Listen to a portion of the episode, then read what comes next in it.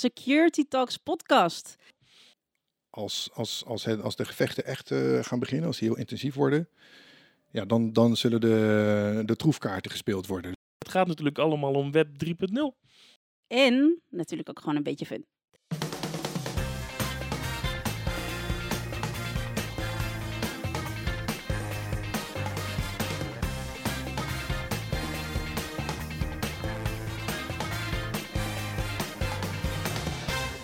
Welkom bij de eerste aflevering van Security Talks podcast. De Nederlandse podcast over cybersecurity, waarin we iedere twee weken met security experts ingaan op wat hen bezighoudt. We gaan het met hen hebben over actualiteiten, tips en tricks en natuurlijk ook gewoon een beetje fun. Mijn naam is Rasha Naoum, Business Development Director bij Atos Digital Security Nederland en host van deze show. En ik trap af vandaag met een tweetal collega's die ik uh, met heel veel plezier aan jullie voorstel. Allereerst Alan van Leeuwen, teamcaptain van het Security Operating Center van Atos Digital Security in IJsselstein. En Leon Hintz, pre-sales security consultant. Heren, welkom bij de allereerste aflevering. Dankjewel, Asja. Dankjewel. Ja. Hebben jullie er een beetje zin in? I'm super excited. Dit, dit wordt ja? een leuke aflevering. Ja. ja? waarom heb je ja gezegd, Alan? Waarom dacht je, ik, uh, ik trap af? Um, een hele goede vraag. Um, waarom heb ik ja gezegd? ik, ik heb mij laten vertellen dat jij dit al heel lang wil. Ja, ik heb ooit dit idee geopperd. We hebben ook ooit een soort pilot gemaakt uh, met, een, uh, met een andere collega. Uh, maar het is toen niet van de grond gekomen. En nu, uh, nu met wat meer mensen die hetzelfde doel hebben, krijgen we het wel voor elkaar zo te zien. Dus uh, dat vind ik super tof. Mooi. Leon? Ja, waarom heb ik ja gezegd? Nou, als eerste heeft, heeft iemand me heel erg overtuigd. Ja. En als tweede, nou ja, vind ik super leuk om met dit soort dingen mee te doen. En ja, kennis, zou ik maar zeggen, die wij in de dagdagelijkse ja, business, zou ik maar zeggen, meekrijgen van klanten, van leveranciers enzovoort. Ook gewoon uit te dragen richting onze luisteraars. Mooi, mooi. Uh, heren, wij, uh, wij hebben vandaag de dag uh, een topic wat ons eigenlijk allemaal bezighoudt en wellicht ook een hoop overschaduwt. Maar ik heb jullie ook gevraagd om na te denken over, over het onderwerp wat jullie dagdagelijks bezighoudt. Dus even los van, van wat er nu gaande is in Rusland, Oekraïne. Er gebeurt een hoop op het gebied van security. Zeker weten. Alan, um, zou je willen aftrappen? Ja, ik heb een, uh, voor het onderwerp vandaag gekozen het uh, Cyclops Blink botnet. Uh, dat is wel zijdelings, nou niet heel erg zijdelings gerelateerd aan de situatie met Rusland en de Oekraïne. Um, het Cyclops Blink botnet, ik weet niet of Leon er al van gehoord heeft. Nou, toevallig toen jij er vandaag over begon, okay. heb ik er een beetje over gelezen, maar... Het is een nieuw botnet dat bestaat uit WatchGuard firewalls. Die hebben een een kwetsbaarheid gehad waar misbruik van gemaakt is. Ongeveer 1% van alle WatchGuard firewalls wereldwijd is overgenomen door dat botnet. Um, en bijna met 100% zekerheid kunnen we zeggen dat dat in handen is van de Sandworm Hacker Group. Ook wel bekend als Unit 74455, Voodoo Bear. En um, als je dat is echt de Russische cybermilitaire unit van de Russische geheime dienst. Um, in het verleden bekend van hacks in 2015, 2016 hebben ze in de Oekraïne een aantal uh, aanvallen gedaan op de, de, de stroomcentrales. hele heftige impact op de kritieke infrastructuur daar.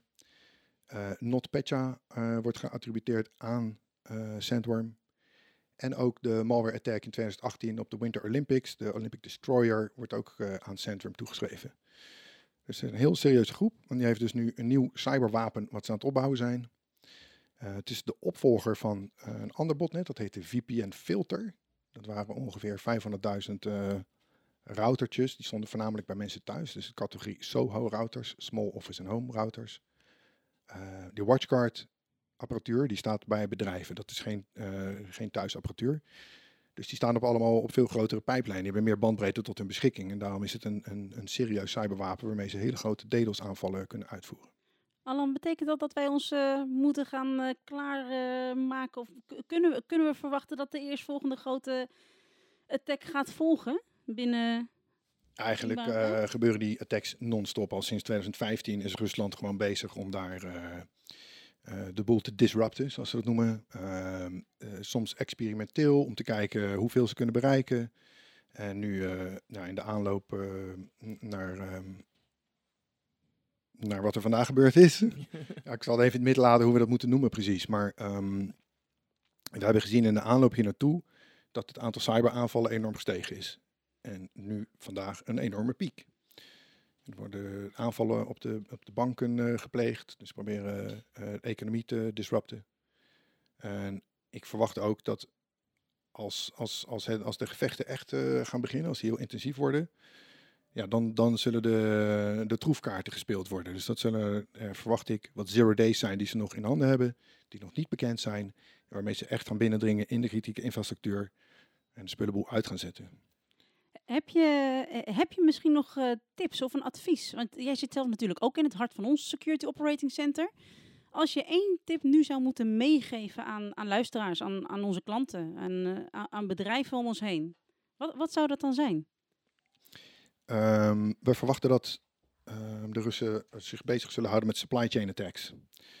Dus zit je ergens met je bedrijf in de supply chain naar iets wat iets voedt aan de Oekraïne, dan kun je verwachten dat je ook een target bent.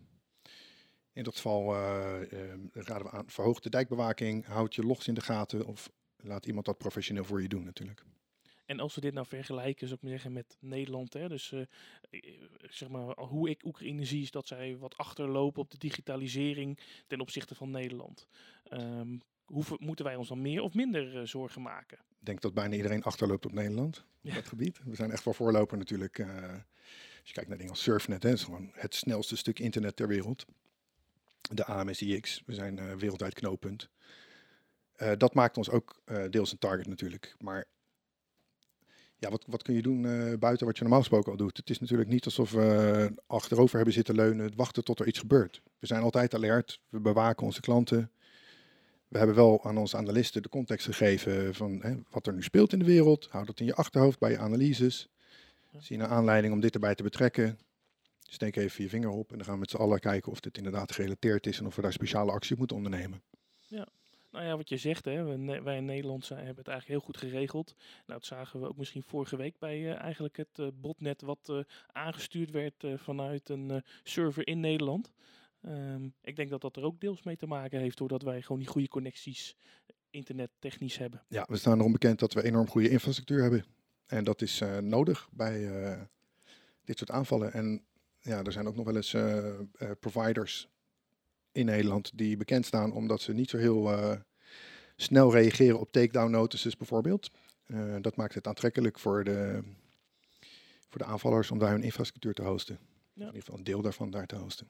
En, en toch zie je een, een, extra alertheid. Hè? Duitsland die heeft aangegeven nog alerter te gaan zijn dan, dan ze al is. Volgens mij hebben we nu net ook zojuist het bericht vanuit het NCSC gekregen om om nog, nog waakzamer te zijn? Ja, uh, niet alleen het NCC eh, Nederland, ook uh, eh, NCC UK. Ehm, in Amerika zien we dat de FBI, de NSA en de CISA hebben gewaarschuwd voor dit Cyclops Blink botnet. Um, we verwachten activiteit van Sandworm daarmee. Het is, het is overigens best interessant hoe dat in elkaar steekt. Um, de ingang die gebruikt is was een, een oude, niet bekende vulnerability kwetsbaarheid, eh, die, die inmiddels gepatcht is. Maar als, uh, als men de standaard instellingen van de firewall had veranderd, waardoor de management interface naar buiten bereikbaar was, dan kon deze exploit uit worden gevoerd. Nou, dat is maar ongeveer 1% van de totale populatie gebeurd. Um, wat er dan geïnstalleerd wordt is een, uh, een, fake update, maar die is wel signed, dus het systeem denkt dus een legitieme update. Daarmee um, blijft het ook op het systeem staan, dus ook als je hem reboot, dan zal die uh, nog steeds geïnfecteerd zijn. En het is heel moeilijk om, om de besturing erachter uh, te volgen. Um, zowel de clients in het netwerk, dus de, de, de bots, dat zijn watchguard firewalls. Dan zit er een C2-laag, dus de, de besturingslaag. Dat zijn ook watchguard firewalls die geowned zijn. En daarboven vindt de besturing plaats, maar dat vindt plaats via het Tor-netwerk. Dus de aanvallers verbinden via Tor naar de C2-laag om daar hun bots aan te sturen. Ja, ik begrijp dat het heel lastig wordt om uh, het pad terug te vinden naar degene die erachter zit natuurlijk. Ja, ze blijven onzichtbaar. Ja. Um, WatchGuard heeft op hun website een speciaal subdomein aangemaakt, wat ik even aan iedereen wil meegeven. Dat is detection.watchguard.com. Uh, daar staan instructies voor uh, de detectie en de remediation van deze malware. Dus hoe je kunt uitvinden dat je geïnfecteerd bent als je een WatchGuard firewall hebt en hoe je die weer schoon kunt krijgen. Dankjewel Alan voor deze mooie tip. Dan, uh, dan toch nog één vraagje, want het is ook een stukje fun hè, in, deze, in deze podcast. Heb, heb jij nog een, een, een mooie fun tip? Wil jij de luisteraars nog wat meegeven in, in hoe ook een stukje ontspanning te vinden? Ik heb een leuke leestip, ja. Um, dat sluit heel goed aan bij het verhaal hiervoor. Dat is namelijk het boek Sandworm van de auteur Andy Greenberg. Dat heb ik kort geleden gelezen. En dat omschrijft de hele historie van die, van die aanvallersgroep. Dus die, die elementen die ik net al even aantipte, de, de aanvallen op de kritieke infrastructuur in de Oekraïne. En ook hoe al die evenementen zijn samengebonden, hoe we erachter zijn gekomen dat dat dezelfde groep is, et cetera. Vind je het een leuk onderwerp? Is dit echt een aanrader? Het leest heel lekker weg. Er zit één hoofdstuk in dat heel erg veel over de politieke context vertelt. Daar heb ik een klein stukje doorheen geskipt. Aan, aan de lezer en zijn politieke... Ik vond, ik vond met name de, de, de, de, technische achtergrond heel interessant en dat begon een stukje verderop pas. Nou, dankjewel voor deze spoiler. Dankjewel Alan. Leon, jij, uh, jij hebt jouw aanwezigheid al kenbaar gemaakt. Aan jou dezelfde vraag. Wat heeft, jou, uh, wat heeft jou bezig gehouden of houdt jou bezig? En wat heb jij voor ons als luisteraar? Ja, ja nou, ik heb niet zo'n uh, ja, mooie iets als uh, wat Alain net had. Ik vond ze, ja, zelf ben ik natuurlijk ook heel veel bij klanten als pre-sales. En geef wij ook heel veel adviezen. En wat ik, wat ik heel erg opvallend vond afgelopen week, dus eigenlijk vorige week is dat gepubliceerd, is dat de NSA eigenlijk een, dus eigenlijk de, ja, de, de, geheime dienst van in Amerika die heeft een beveiligingsadvies gepubliceerd over een specifieke ja, vendor. En in, eh, in dit geval Cisco. En uh, ja, dat vond ik eigenlijk wel erg opvallend. Want uh, ja, normaal gesproken zou ik zeggen, houden zij zich misschien met hele andere dingen bezig. Um, dus ik ging, ik ging dat lezen. En toen dacht ik van ja, wat zit hier nou eigenlijk achter? Um, wat ze eigenlijk zeggen is dat Cisco maakt gebruik van natuurlijk wachtwoorden op hun apparatuur. En Cisco heeft daar een aantal ja, mogelijke types voor, zoals ze dat noemen. Hè. Dus van type 0 tot en met type 9. En ze zeggen eigenlijk van nou, type 4, zou ik maar zeggen, die heel veel gebruikt wordt, is eigenlijk niet meer uh, veilig, omdat die heel makkelijk uh, gekraakt kan worden. Uh, je moet het zeg maar zo zien dat een wachtwoord, zou ik maar zeggen, moet natuurlijk ja, beveiligd worden. Hè. Dus die wordt opgeslagen op een, op een apparaat in een stukje software. En dat encryptie, of de encryptiemethode die ze daarvoor gebruiken, die is inmiddels al zover achterhaald dat die gewoon heel makkelijk ja, te kraken is, om het zo maar te zeggen. En uh, nou, nu adviseert dus zeg maar, de NSA om dat dus niet meer te gebruiken, type 4. Uh, en eigenlijk uh, ja, adviseren ze om type 8 te gaan, gaan gebruiken. Dan, dan, ben ik heel benieuwd wat type 8 is, uh, Leon. Betekent dat wij zometeen als wachtwoord alleen nog maar een vingerafdruk of iris-scan gaan afgeven? Nee, nee, nee, nee. Type, type 8, ze zeggen van nou dat voldoet. Hè. Type 8 wordt gehashed met een password-based key differentiation function versie 2 ook al bekend als uh, PBKDF2. Uh, met andere woorden, voor, uh, voor, onder, voor, de nerds onder ons. En zij zeggen dus van nou, die heeft zoveel iteraties, in dit geval 20.000.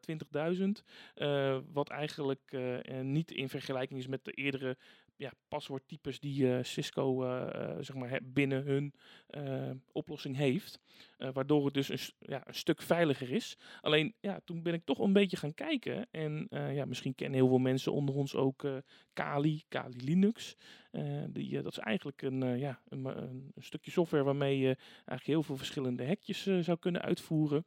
En daar is dus eigenlijk ook al zeg maar, binnen Kali gewoon al een, een standaard, zou ik maar zeggen uh, programmaatje waarmee je dus ook al dit type 8 wachtwoord kan, uh, kan kraken. Um, dus ik dacht, ja, eigenlijk zegt de NSA van uh, type 4 is niet goed genoeg.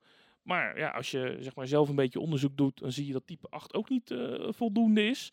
Um, ja, waar komt dit dan vandaan? Hè? Waar, waarom adviseren ze zoiets? Moet er wel bij zeggen dat ze ook wel hebben gezegd dat uh, two-factor of multi-factor authentication erop uh, toevoegen natuurlijk nog beter werkt.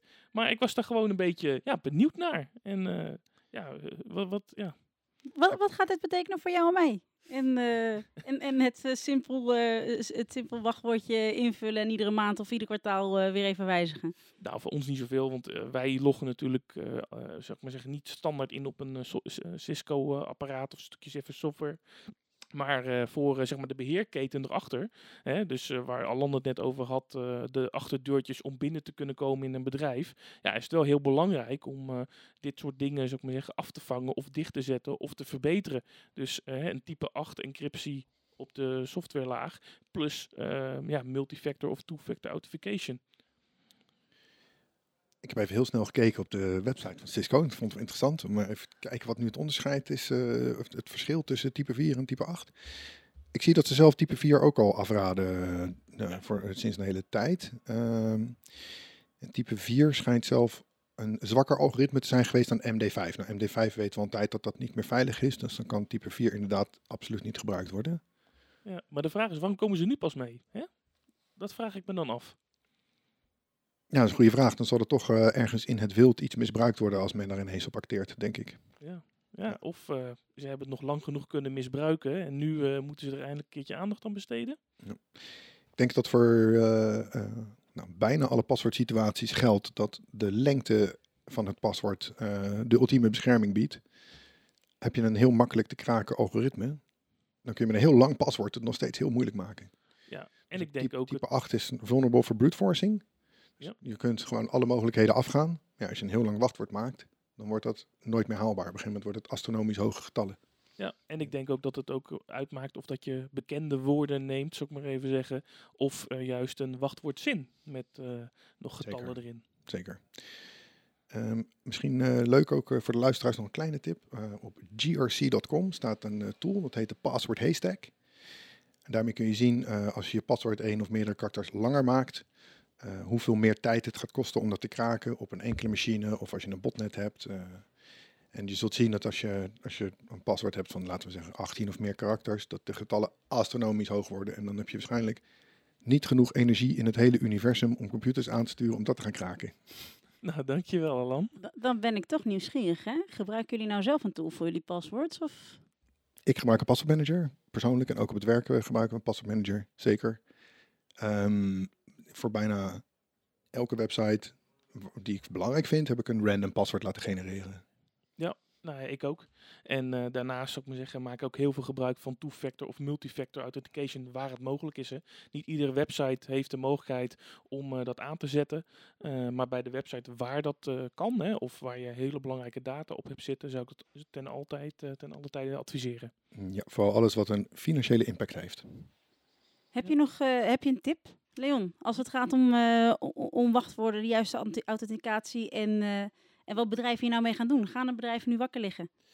Nou, ik hoop dat ze het al hebben gedaan. Laat ik dat uh, voorop stellen. Als basishygiëne uh, dit soort zaken op orde. Hè. We hebben natuurlijk ook heel veel ISO-normeringen en dat soort zaken voor. Um, maar nee, ik als, als, tip zou ik zeker kijken uh, naar ook de apparatuur die je in je netwerk hebt.